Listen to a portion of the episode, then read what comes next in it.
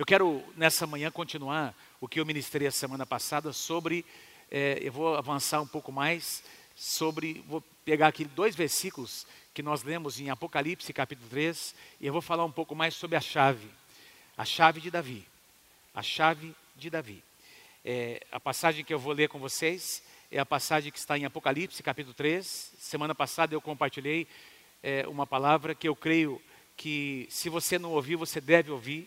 Acesse o nosso site, procure essa palavra, ouça sobre é, a igreja ali na cidade de Filadélfia.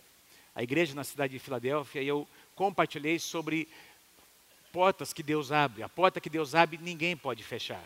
Quem pode dizer amém? Eu creio que nesse ano Deus vai abrir portas diante de você.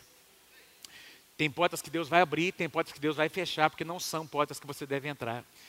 E eu, eu quero, estava orando ao Senhor, e eu, eu Deus ministra, ministrou meu coração. Eu quero continuar ministrando sobre esse, esse tema da, de portas abertas, mas eu quero enfocar uma, uma frase que nós encontramos aqui, é, nesses dois versículos que nós lemos, inclusive, na semana passada.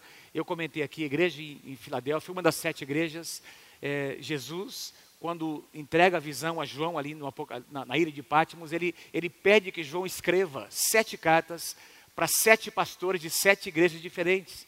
E essas igrejas são igrejas proféticas, que têm, uma, têm um sentido profético. Tudo que Jesus fala ao coração dessas igrejas, do pastor dessas igrejas, diz respeito a nós, a igreja dos últimos tempos.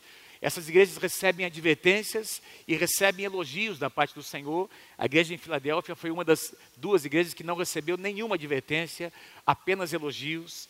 Foi uma igreja que foi desafiada a continuar, apesar de ser uma igreja pequena, de não muita expressão. A gente encontra isso no contexto, não é? É, é? é, Inclusive sendo chamado de uma igreja fraca, no sentido numericamente, mas foi a igreja, das sete igrejas, foi a igreja historicamente é, é, diz que essa foi a igreja onde o cristianismo mais perdurou, mais durou, não é?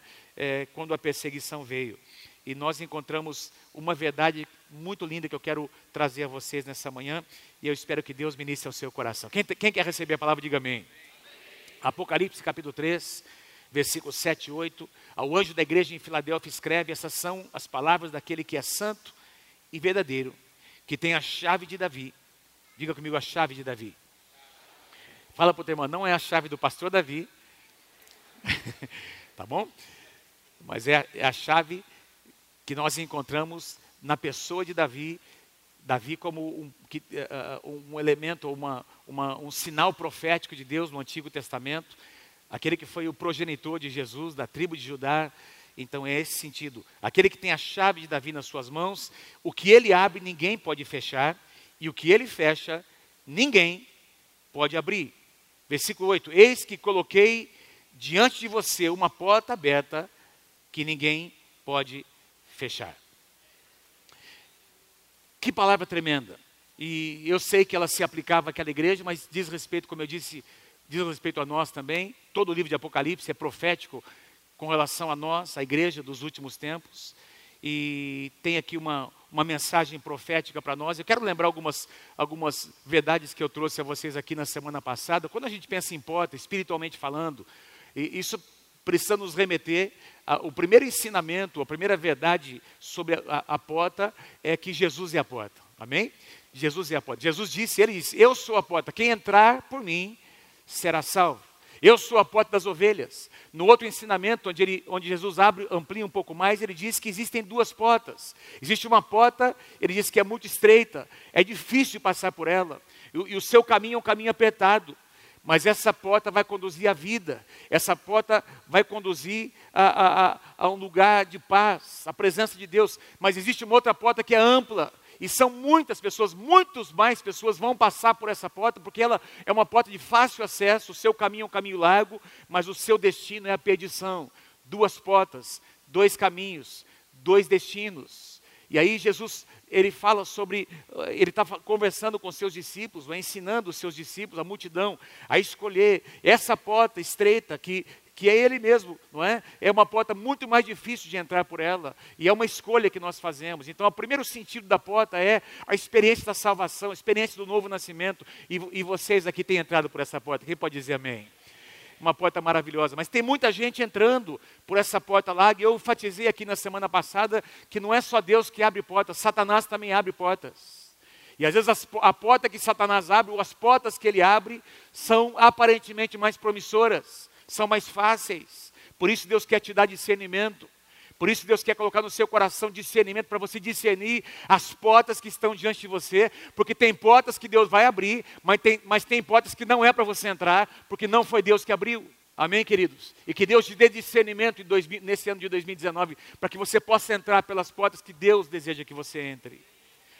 Eu coloquei aqui na semana passada um segundo sentido quando a gente pensa em porta, espiritualmente falando, porta representa, espiritualmente falando, um acesso. Existe alguma coisa depois dessa porta. A porta significa um caminho que, que é aberto, um ambiente novo, que nós podemos desfrutar, um tempo novo na nossa vida, uma nova estação. Quantos creem que Deus tem uma nova estação para você? Novas estações, coisas novas reservadas. Ah, uma porta que Deus abre representa, espiritualmente falando, acesso a pessoas, pessoas que vão te conectar com, com bênçãos, pessoas que vão te conectar com outras pessoas que vão te abençoar.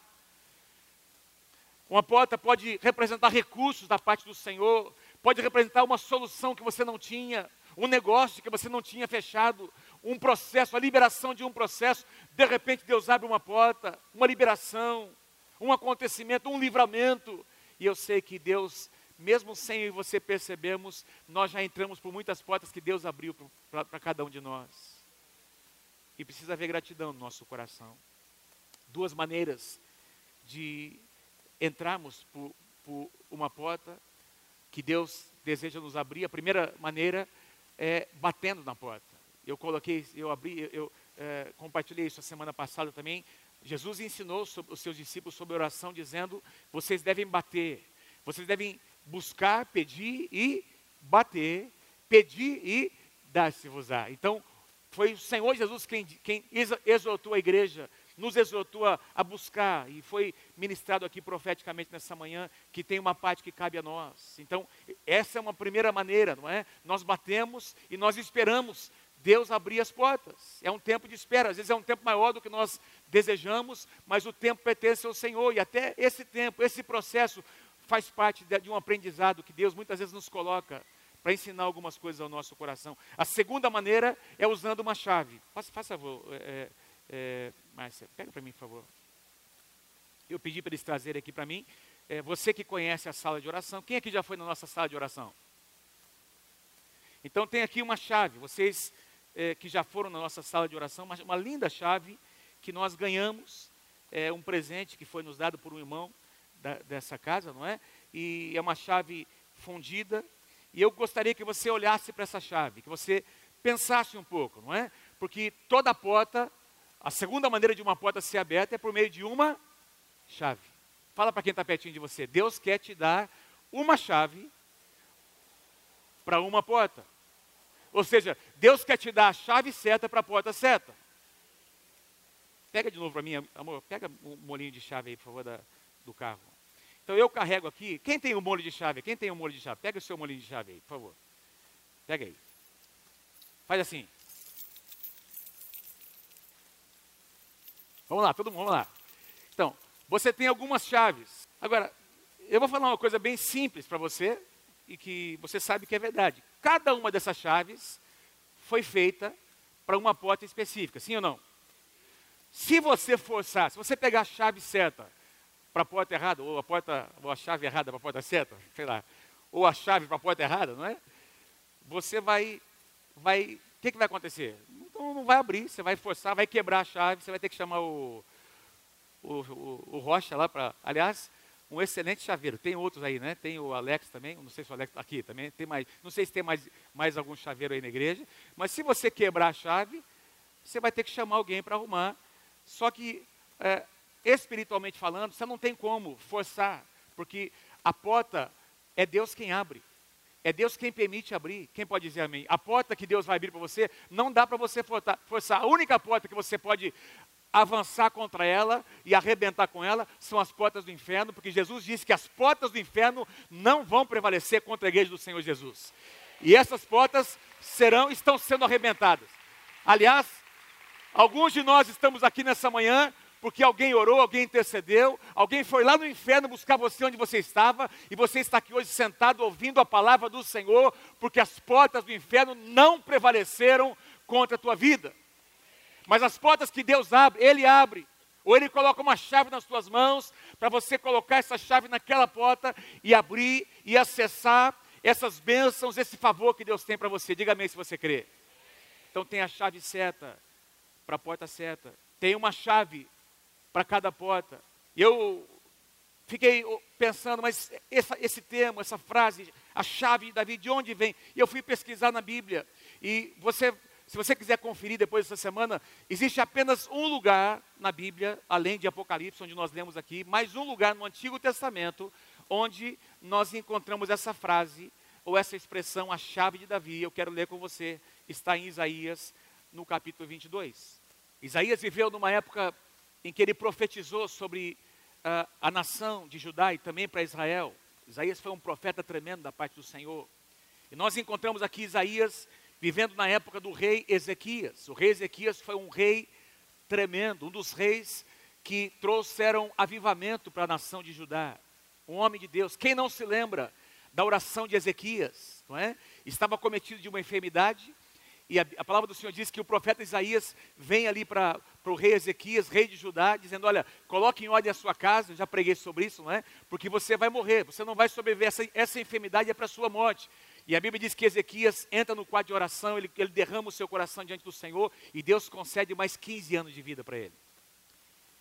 Ezequias era um homem de oração, um homem que temia Deus. E olha o que nós lemos aqui. O profeta Isaías diz assim: Naquele dia chamarei o meu servo Eliaquim, diga comigo, Eliaquim, filho de Ilquias, e eu porei sobre o seu ombro a chave da casa de Davi, e ele abrirá e ninguém fechará, e ele fechará e ninguém abrirá. Então nós encontramos essa expressão, a chave, e agora o profeta Isaías ele amplia um pouco mais, dizendo: é a chave da casa, não apenas de Davi, mas da sua casa, dando essa conotação de gerações não é? A, a, a, alguma coisa que tem a ver com, uh, com a geração da casa de Davi. Quem era esse homem, esse rapaz chamado Eliakim? Eliakim foi a pessoa mais próxima do, do rei Ezequias. Diga comigo, rei Ezequias. Então, Eliakim era o mordomo de Ezequias. Eliakim era, era, era como se fosse o, o, o porta-voz. Era como se fosse não é, o conselheiro do rei. A pessoa mais próxima de, do rei Ezequias, aquela pessoa que, que Ezequias abria o seu coração, pedia conselhos, era exatamente esse homem chamado Eliakim. O rei Ezequias, não, não, não é sobre ele que eu vou pregar, foi um, um dos maiores reis que Judá já teve, não é? A palavra do Senhor diz em 2 Reis que antes dele não houve nenhum rei, e depois dele nenhum rei surgiu como o rei Ezequias. O rei Ezequias é comparado ao rei Davi, em termos de, de uh, uh, reconhecimento de Deus, da graça de Deus sobre a sua vida. Foi um rei tremendo, queridos. Agora, esse rei tinha alguém muito próximo dele. Por que, que eu estou dizendo isso? Para a gente entender o papel de Eliakim. Então, existe uma palavra profética de Isaías dizendo que iria colocar sobre os ombros de, desse homem chamado Eliakim, que é o conselheiro do rei, o homem mais próximo do rei Ezequias, dizendo: Olha, eu vou colocar sobre os seus ombros a chave da casa de Davi. E eu queria entender com vocês um pouquinho mais quem foi esse homem chamado Eliakim? A Bíblia não fala muito sobre ele, tem pouquíssimas coisas, mas tem uma passagem bíblica, não é? Eu não vou ler com você, mas houve uma ocasião, vocês estão comigo, gente? É, historicamente houve uma ocasião, o rei Ezequias estava passando por uma grande luta. O império da Síria, por meio do seu rei Senaqueribe, se você ler no, nos livros históricos, você vai é, ler ali sobre o império da Síria, foi um dos maiores impérios que a, a civilização humana já, já teve, não é? Um império que, que é, conquistou muitas nações e eles estavam conquistando essas nações ao redor de Israel. E o império da Síria então mandou então uma, uma, uma comunicação ao rei Ezequias dizendo: olha, vocês vão ter, que, vão ter que aumentar os impostos, vocês vão ter que pagar muito mais impostos do que vocês estão pagando. E o rei Ezequias se recusou a se submeter ao jugo daquele homem é, sanguinário. A Bíblia diz que Senaqueribe veio com a sua com seu exército e vieram invadindo a, a, as terras de Judá e foram conquistando as suas cidades. O rei Ezequias, sendo um homem sábio, o que, é que ele faz? Ele co constrói uma muralha, sabendo que Senaqueribe vi, viria para guerrear contra Jerusalém. Ele constrói uma muralha que existe até hoje. Nós estivemos ali nessa viagem nossa, nós conhecemos a muralha que Ezequias constrói, e ele também construiu um canal subterrâneo para trazer essa água, não é, de, uma, de um ribeiro que tinha para dentro da cidade, sabendo que a cidade, ou prevendo que a cidade seria uh, sitiada pelo rei uh, Senaqueribe, o rei da Síria. E assim aconteceu. Esse rei veio, ele destruiu diversas cidades, e ele, agora ele, ele, ele envolve, ele, ele, ele secunda a cidade de Jerusalém, e ele começa a ameaçar o povo de Deus.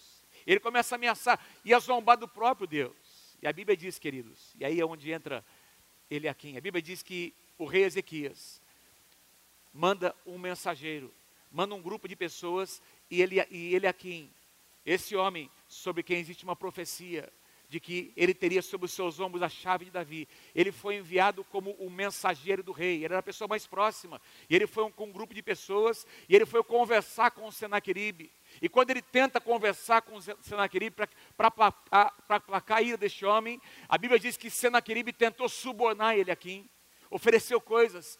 Ele aqui não ele declinou daquilo, não aceitou aquele suborno, ele se posicionou, e a Bíblia diz que Senaqueribe ficou muito bravo, irmãos, ficou furioso, e ele manda de volta Eliakim, diz que ele continua circundando a cidade, ele manda cartas, ele começa a afrontar o povo de Deus, e a Bíblia diz que os soldados de Judá, nas muralhas de Jerusalém, ficaram com muito medo, ficaram atemorizados, e ele aqui em volta, ele aqui em volta para conversar com o rei. A Bíblia não diz o que eles conversam, o que eles conversaram, mas algo acontece depois dessa conversa que nos faz pensar que o conselho de Eliakim foi algo muito importante para o rei. A Bíblia diz que depois da conversa com Eliakim, com este homem que tinha sobre ele uma palavra profética, a Bíblia diz que o rei Ezequias foi para o templo, para o templo que Salomão havia construído, começou a derramar o seu coração diante do Senhor, e os seus inimigos estavam ali em volta de Jerusalém. Diz que o rei Ezequias foi para o templo, quebrantou o seu coração, pegou aquelas cartas, eram cartas com acusações, eram declarações acusatórias contra o povo de Deus, contra o Deus de Israel, e o rei Ezequias coloca aquelas, aquelas cartas, aqueles papéis dentro do templo e começa a orar e a interceder, dizendo: Senhor, tem compaixão do teu povo. Essas cartas dizem respeito a ti, eles estão afrontando o teu nome. Quantos creem que Deus tem um zelo pelo seu nome?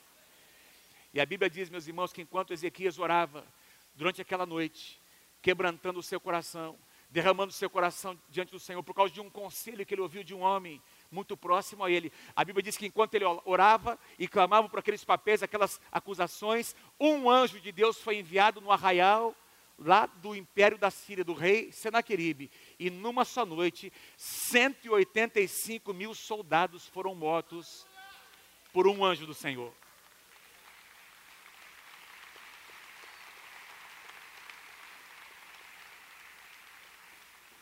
185 mil soldados foram mortos por um anjo, querido.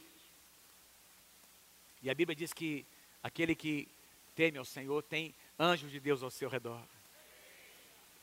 Amém? O anjo do Senhor se acampa ao redor daqueles que o temem. Você nem tem visto isso, mas tem anjo de Deus se envolvendo na sua vida. Deus enviou um, fala assim comigo, um anjinho. E 185 mil foram desbaratados.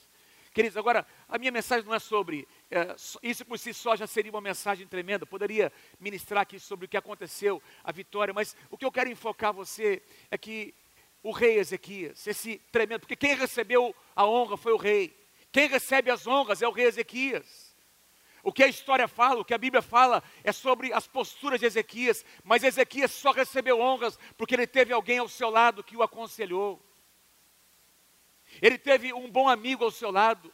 Ezequias tinha, tinha a pessoa certa, no momento certo, em épocas de crise. E você tem passado e vai passar por mais algumas em 2019. Tenha as pessoas certas perto de você. Tenha as pessoas certas perto de você.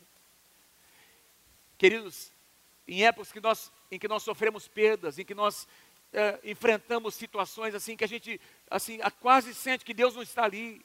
A gente quase sente, não é? Que Deus está sendo incoerente, que Deus quer esse. Eu tenho servido a Deus por tantos anos. Por que, que Deus permitiu isso acontecer comigo? Por que, que esses inimigos estão aqui ao redor da cidade? Queridos, muitas vezes nós não entendemos o que acontece diante de nós. Mas nós precisamos aprender que o nosso posicionamento será uma chave que vai abrir portas. O nosso posicionamento será uma chave que vai abrir portas diante de nós. E esse rei ouve, ele estava fragilizado, ele não sabia o que fazer. E de repente ele se cerca das pessoas certas. E esse homem chamado Eliakim, sobre quem não existe quase nada, queridos. Quem é Eliakim? Filho de Ilquias, o conselheiro do rei, é? o primeiro-ministro, a pessoa que era ali, talvez o porta-voz do rei, não diz o que eles conversaram, mas por causa de uma conversa, o rei se quebranta e Deus preserva uma nação. Louvado seja o nome do Senhor. O nome Eliakim significa Deus levanta. Deus levanta. Você precisa ter perto de você pessoas que levantam o nome de Deus. Você precisa ter perto de você pessoas que falam bem da casa de Deus. Você precisa ter perto de você pessoas que te levam para o lugar certo. Olha, vamos orar juntos, vamos conversar, vamos abrir a palavra. Você precisa ter perto de você não pessoas que praguejam, que falam coisas negativas. Ah, abandona esse Deus. Que Deus que é esse? Que igreja que é essa? Todo mundo te abandonou. Olha, ninguém liga para você. Mentira! Deus continua sendo Deus. Às vezes, às vezes alguém não ligou para você porque nem sabe o que você está passando se você compartilhar com a sua célula, se você abrir o coração, você vai perceber que tem muita gente que te ama e que vai estar ali do teu lado para te abençoar. Mas o diabo muitas vezes usa situações para semear, para colocar sementes ruins no nosso coração. E Deus cercou Ezequias, amados. Deus cercou o rei com as pessoas certas. E este homem aconselhou o rei. Eu acredito que naquele momento em que ele aqui aconselhou o rei, ele usou a chave de Davi porque foi profetizado sobre ele. Eu colocarei, colocarei sobre os seus ombros essa responsabilidade de ser a minha voz profética, de ter ações que vão abrir portas diante de você. E eu queria compartilhar com vocês, sugerir a vocês três posturas, pensando em Davi, pensando em quem foi Davi. Eu queria resumir, não daria para a gente falar tudo que eu gostaria aqui, não é? Sobre a vida de Davi, o ministério dele. Mas eu queria sugerir a vocês três posturas que demonstram o coração de Davi. Primeira delas, um coração de servo. Atos 13, 36. Assim como ele aqui tinha um coração de servo. Atos 30, 13, 36. Porque na verdade, olha, olha que nós lemos aqui, na verdade, tendo Davi servido a sua própria geração. Conforme o desígnio de Deus, morreu, adormeceu e foi para junto dos seus pais e experimentou corrupção. Davi viveu a sua vida e Davi talvez seja, não é, é, é a, o, o, o, homem como pessoa é, que tem essa conotação profética em si, não é? é? A maior expressão profética no Antigo Testamento do que Deus faria um dia no Messias é exatamente a pessoa de Davi. Diz que ele serviu sua geração. Ele viveu para servir a sua geração, longe de ser uma pessoa perfeita, mas ele decidiu servir, muito antes de tornar-se rei. Você encontra as evidências de Davi sempre servindo, e Deus está chamando aqui homens e mulheres servos. Antes de você ter um título, antes de você ter, querer é, é, ou, ou, express, ou, ou desejar ser alguma coisa, eu creio que nós devemos desejar que o seu desejo maior seja servir, abençoar, compartilhar repartir o que você tem, abrir sua casa. Se Deus vai te abençoar, e Ele vai, quem pode dizer amém? Por que, que Deus vai te abençoar? É para que você possa abençoar outras pessoas. Se Deus vai te promover, por que, que Deus vai te promover? Se Deus vai te dar uma empresa, se Deus vai fazer de você um empresário, para que, que é isso? É para que você gere empregos, para que você possa abençoar muitas e muitas pessoas, abençoar a nossa cidade, abençoar o nosso país. Serviço. E você vai encontrar Davi antes, muito antes de ser rei, queridos, muito antes de ser ungido, servindo. Aliás, quando os filhos de Jessé foram chamados para a festa, alguém seria ungido rei. O garotinho nem foi chamado, nem foi lembrado, estava lá servindo, cuidando das ovelhas do seu pai. Nem chamado ele foi. Até que Samuel disse: oh, não é nenhum desses, tem mais alguém? Ah, tem um, está lá cuidando das ovelhas. E aí Davi é chamado. E ele sai do, do, desse lugar de serviço para ser ungido rei sobre todo Israel. Mas continua servindo. Ele foi ungido por Samuel, e voltou a pastorear as ovelhas do seu pai. Ainda muitos anos iriam se passar até que Davi um dia iria sentar-se no trono. Alguns dizem que Davi tinha nessa época seus 16, 17 anos, e ele foi sentar-se no trono sobre Judá apenas com 30 anos.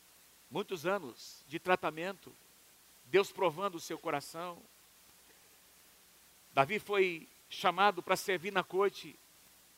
Lembra quando o rei Saul começa a se tornar uma pessoa perturbada, porque Deus tinha tirado a assunção de Saul? não seria mais o rei ungido de Deus. Agora, Deus havia transferido esse manto para Davi, e agora diz que Saul começa a ficar atormentado, Davi vai servir no palácio, e diz uma, um versículo que ele voltava para sua casa em Belém, Belém e Jerusalém são muito próximos, ele ia servir o rei, voltava para servir sua casa, ao enfrentar o gigante Golias, ele estava indo ali, queridos, para servir seus irmãos, o seu pai o havia enviado para servir os seus irmãos com pães, com queijo, lembra isso? os generais da, lá da, da, da, do exército de, de Israel servindo. Durante o tempo de perseguição, anos e anos de perseguição, Davi serviu. Deus está levantando servos e servas que servem com excelência. Esse chamado é para você. É uma chave na tua vida. Se você decidir no teu coração servir de todo o teu coração, esse, esse teu serviço será uma chave que vai abrir portas diante de você. Tudo que você semear na vida de alguém, você vai colher em abundância na sua vida. Amém? Tudo que você semear, você vai colher em abundância. E é por isso que Deus disse: Deus não vê como vê o homem, o homem vê o exterior, Deus vê o coração. E Deus está olhando para o teu coração nessa manhã. A segunda é, postura que nós encontramos em Davi, um coração de guerreiro. Esse moleque gostava de uma de uma briga. Davi gostava de uma briga, não é? é você vai perceber, Davi é, é, fazia parte da sua natureza, não é? Ele, enquanto cuidava das ovelhas do seu pai, diz que enfrentou um leão, enfrentou um urso. Gente, presta atenção. Alguém aqui, pensa num cara, o maior cara que tiver aqui nesse, nesse, nessa, nesse auditório. Você teria coragem de enfrentar um urso e um leão? Não é? Pelo amor de Deus, meu irmão. Davi fez, diz que ele enfrentou o urso, enfrentou o leão, como um parte do treinamento que Deus permitiu, Deus é, é, fez com que isso acontecesse, para que ele pudesse é, depois experimentar vitórias, outras vitórias da sua vida. Nações inimigas, enquanto ele servia na corte ao rei Saul, enquanto ele, quando ele foi rei, nunca Israel teve tanta projeção e tantas conquistas, porque Davi era um homem de conquistas. As terras de Israel se expandiram, por todas as nações ali sua, ao, ao seu redor. Por quê? Porque Davi era um homem que gostava de uma batalha. Ele consultava o Senhor antes das suas batalhas. Mas sem dúvida a maior batalha de Davi, a mais conhecida, é a batalha contra Golias. Uma história conhecida até no mundo secular. Vocês estão comigo, gente? Uma história conhecida até no mundo secular. E é isso que nós lemos aqui em 1 Samuel 17, 45, 46.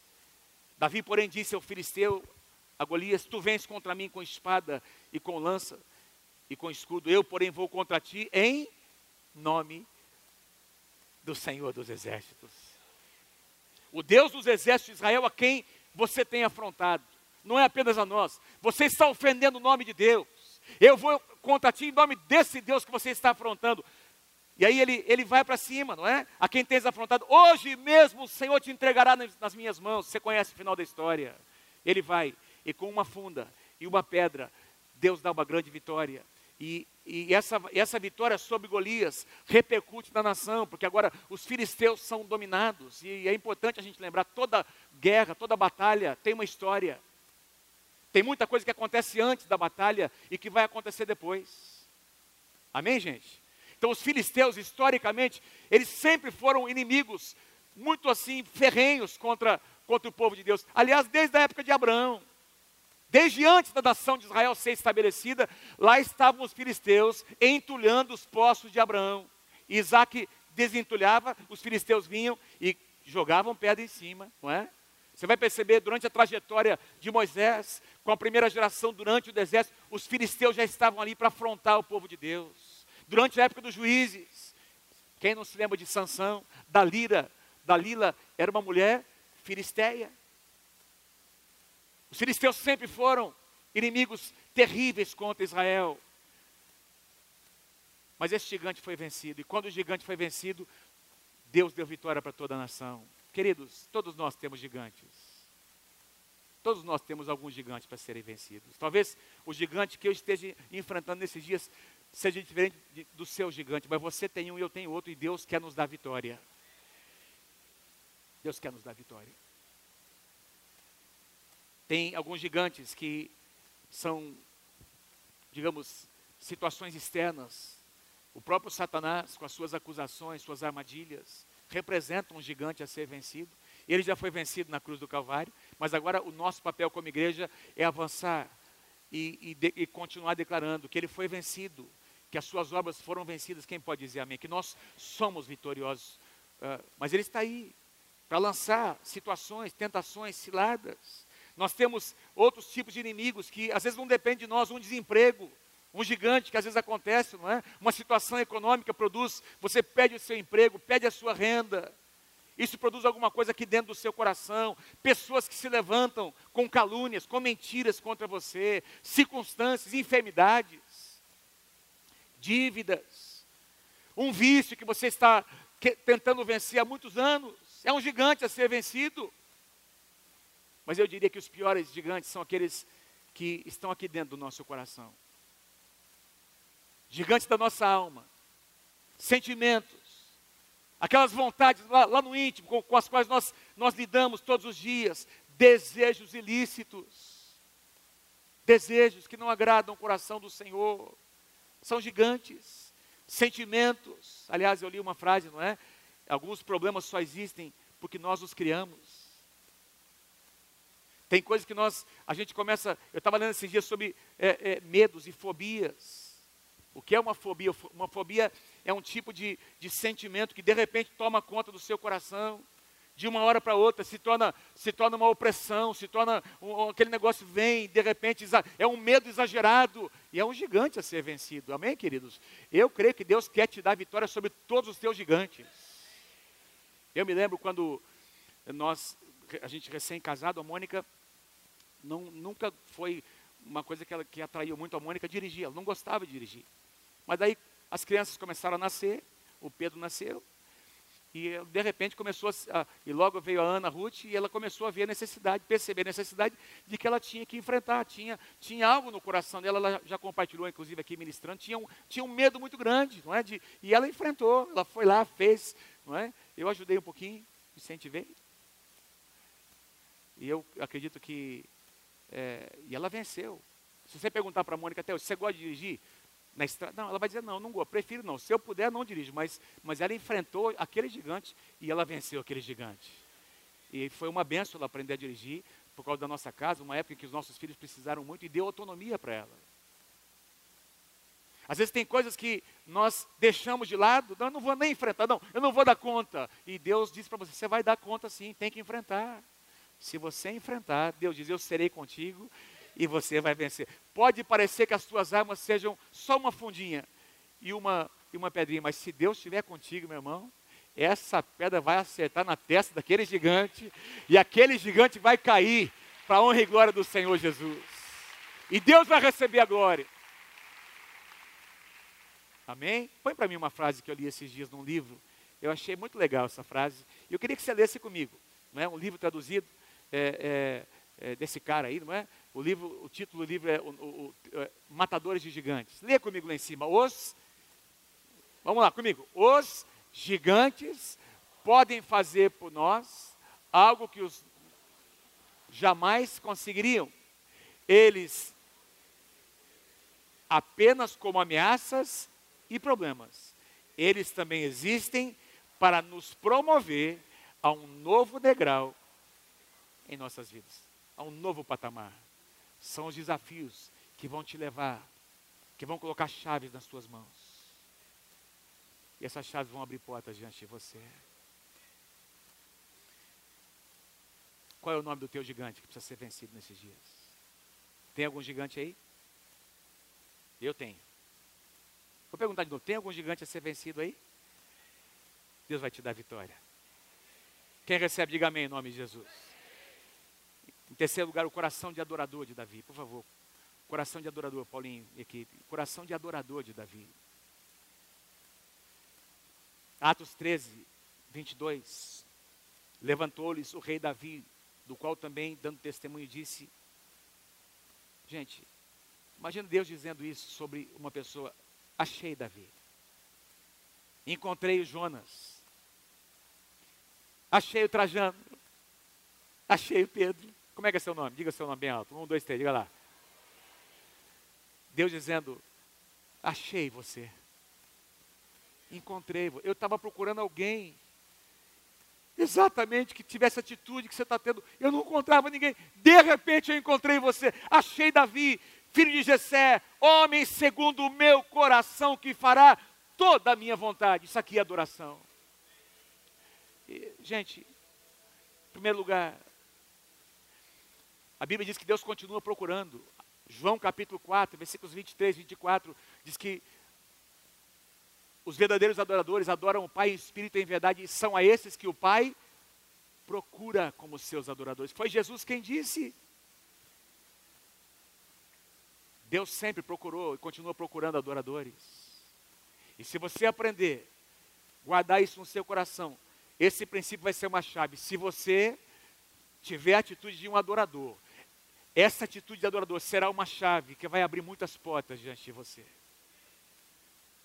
O que é ser um adorador? Adorador, a palavra adorar significa inclinar-se, significa reconhecer quem Deus é.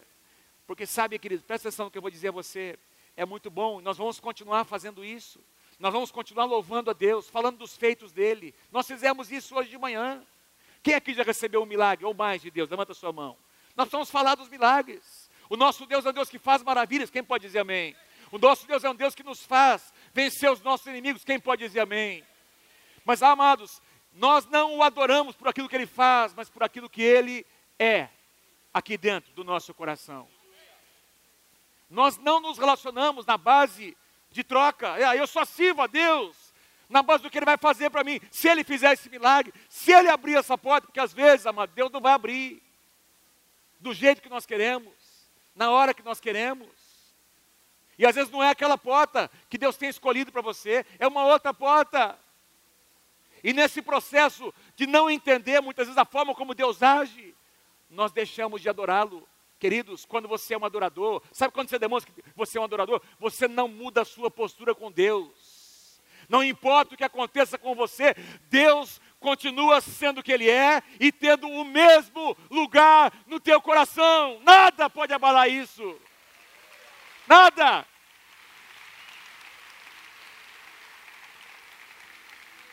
Eu gosto demais essa frase. Encontrei Davi, homem porque Davi é um homem, uma pessoa como eu e você. Davi não é um anjo. Davi não é um ser celestial que veio para essa. É um homem. Tanto é que os pecados, todos os pecados deles, deles estão registrados na palavra. É um homem, como pecou como eu e você. Mas você estuda a vida dele e mesmo em todas as vezes que ele foi confrontado, ele se quebrantou, sofreu as consequências do seu pecado, de todos eles. De todos os seus pecados, ele sofreu as consequências, mas teve misericórdia que alcançou o seu coração, por quê? Porque ele era um adorador. Segundo o meu coração, o que é que Deus está dizendo? É uma pessoa que entende os meus anseios. É uma pessoa, esse cara chamado Davi, ele entende o, meu, o palpitar do meu coração, ele, ele entende o que eu quero fazer sobre a terra, ele entende os meus propósitos. Querido, os teus projetos precisam estar alinhados com o propósito maior de Deus. Amém, queridos? Quem pode dizer amém? Deus tem um plano, Deus tem um projeto, Deus tem um propósito. Levantar a sua igreja, fazer da sua igreja uma voz nessa terra, é? em que nós, como parte da igreja do Senhor Jesus, seremos agentes de mudança nessa terra. Esse é o projeto de Deus. E quando você tem o coração, segundo o coração de Deus, você entende o palpitar do coração dele, que fará toda a minha vontade. Adoração tem a ver com obediência. Sabe, eu estava. Um dia eu preguei aqui há alguns anos, me lembrei agora. E eu fui estudar a palavra obediência. E a palavra obediência, literalmente, nas expressões, tanto no Antigo quanto no Novo Testamento, significa ouvir de baixo. Ouvir de baixo. Pastor Pedro, vem aqui um pouquinho. Quero fazer uma ilustração. Mais ou menos assim. Está aqui o pastor Pedro. Fica aqui em cima, pastor. Ouvir ou obediência significa se colocar numa posição em que você reconhece que alguém é maior do que você, e você se coloca espontaneamente, não porque ele obrigou você a fazer isso, você se coloca numa posição em que você ouve o que vem dessa pessoa, que você respeita e você obedece o que é dito. Isso significa obediência. Obrigado, querido. Obediência tem a ver com adoração. Você não, você não pode ser um adorador se você não, não tiver obediência no seu coração a Deus. Porque muitas vezes nós não vamos entender a maneira como Deus age, mas Deus continua sendo Deus. Deus continua sendo Deus. Eu creio que Deus deseja entregar nas suas mãos uma chave, a chave de Davi. Quantos gostariam de ter essa chave nas suas? Sair daqui nessa manhã dizendo: Senhor, eu vou carregar essa chave. Assim como ele aqui carregava nos seus ombros a chave da casa de Davi. Eu, ombros fala de responsabilidade. Eu vou, eu vou me revestir. Eu, vou, eu aceito, Senhor, a responsabilidade de carregar a chave de Davi nas minhas mãos. Eu vou pagar um preço por isso nesse ano, mas eu vou carregar. E eu sei que essa chave vai abrir portas diante de mim. Em nome de Jesus. Em nome de Jesus. Fique em pé comigo. Fique em pé nessa manhã. Aleluia, Senhor. Quero que você repita comigo. Número um, coração. Quero pedir que você fale para quem, alguém pertinho de você, meu irmão, que Deus te dê o coração de servo nesse ano. Sejam servos, sirva as pessoas. Fala para eles, sirva a tua casa sirva teus pais, sirva tua esposa, sirva teu marido, sirva seus filhos, sirva, sirva os teus vizinhos, sirva os teus empregados. Sirva as pessoas. Coração de guerreiro. Quem quer receber um coração? Coração coração de um lutador, uma lutadora, uma pessoa que vai enfrentar suas batalhas, não na tua força, mas na força do Senhor. E esses gigantes serão desbaratados diante do Senhor, porque você carrega a presença de Deus. Você vai encarar, você vai enfrentar. Pastor, você não sabe o tamanho do meu gigante. Olha, eu nem sei, mas eu sei que meu Deus é maior. Davi era muito menor que aquele gigante Golias, mas Deus estava acima. Levanta as suas mãos, levanta as suas mãos comigo. Pai, eu oro para que tu venhas com um coração de adorador, Senhor. Aqui, Senhor, é, esse é o ponto mais importante, Senhor. Faz de nós uma igreja de adoradores. Faz de nós, quero ouvir a tua oração. Eu quero ouvir a tua oração nessa manhã. Põe em mim teu coração, Senhor, coração de adorador. Eu quero ser achado por ti. Eu quero ser achado por ti. Eu quero ser achado encontrado, como Davi um dia foi encontrado por Deus. Eu quero que o Senhor me encontre e me ache. No meio de uma geração confusa, que não tem priorizado Deus no seu coração, eu quero ser encontrado por Ti, Senhor em nome de Jesus. Uma igreja de adoradores, Senhor. Pai, nós vamos sair daqui nessa manhã com uma chave. A chave da casa de Davi. Pai, assim, segura simbolicamente, segura assim uma chave na sua mão, aqui em cima, assim, segura, segura. Diga assim comigo, Senhor Jesus, eu fui desafiado nessa manhã a carregar essa chave a chave da casa de Davi. Eu quero ter, Senhor, um coração de servo. Eu quero servir as pessoas nesse ano. Quero servir minha família, a minha célula, as pessoas na igreja, na escola, no meu trabalho. Eu também quero guerrear, Senhor, com as tuas armas. E eu declaro em nome de Jesus que os gigantes que têm se levantado contra a minha vida irão cair em nome de Jesus. E acima de tudo, Senhor, Eu quero ser um adorador. Porque eu sei, meu Deus, que essa atitude vai abrir portas diante de mim. Eu vou carregar essa chave. O teu nome será honrado. E Satanás será derrotado. É o que eu declaro em nome de Jesus. Em nome de Jesus. Amém. Amém. Amém.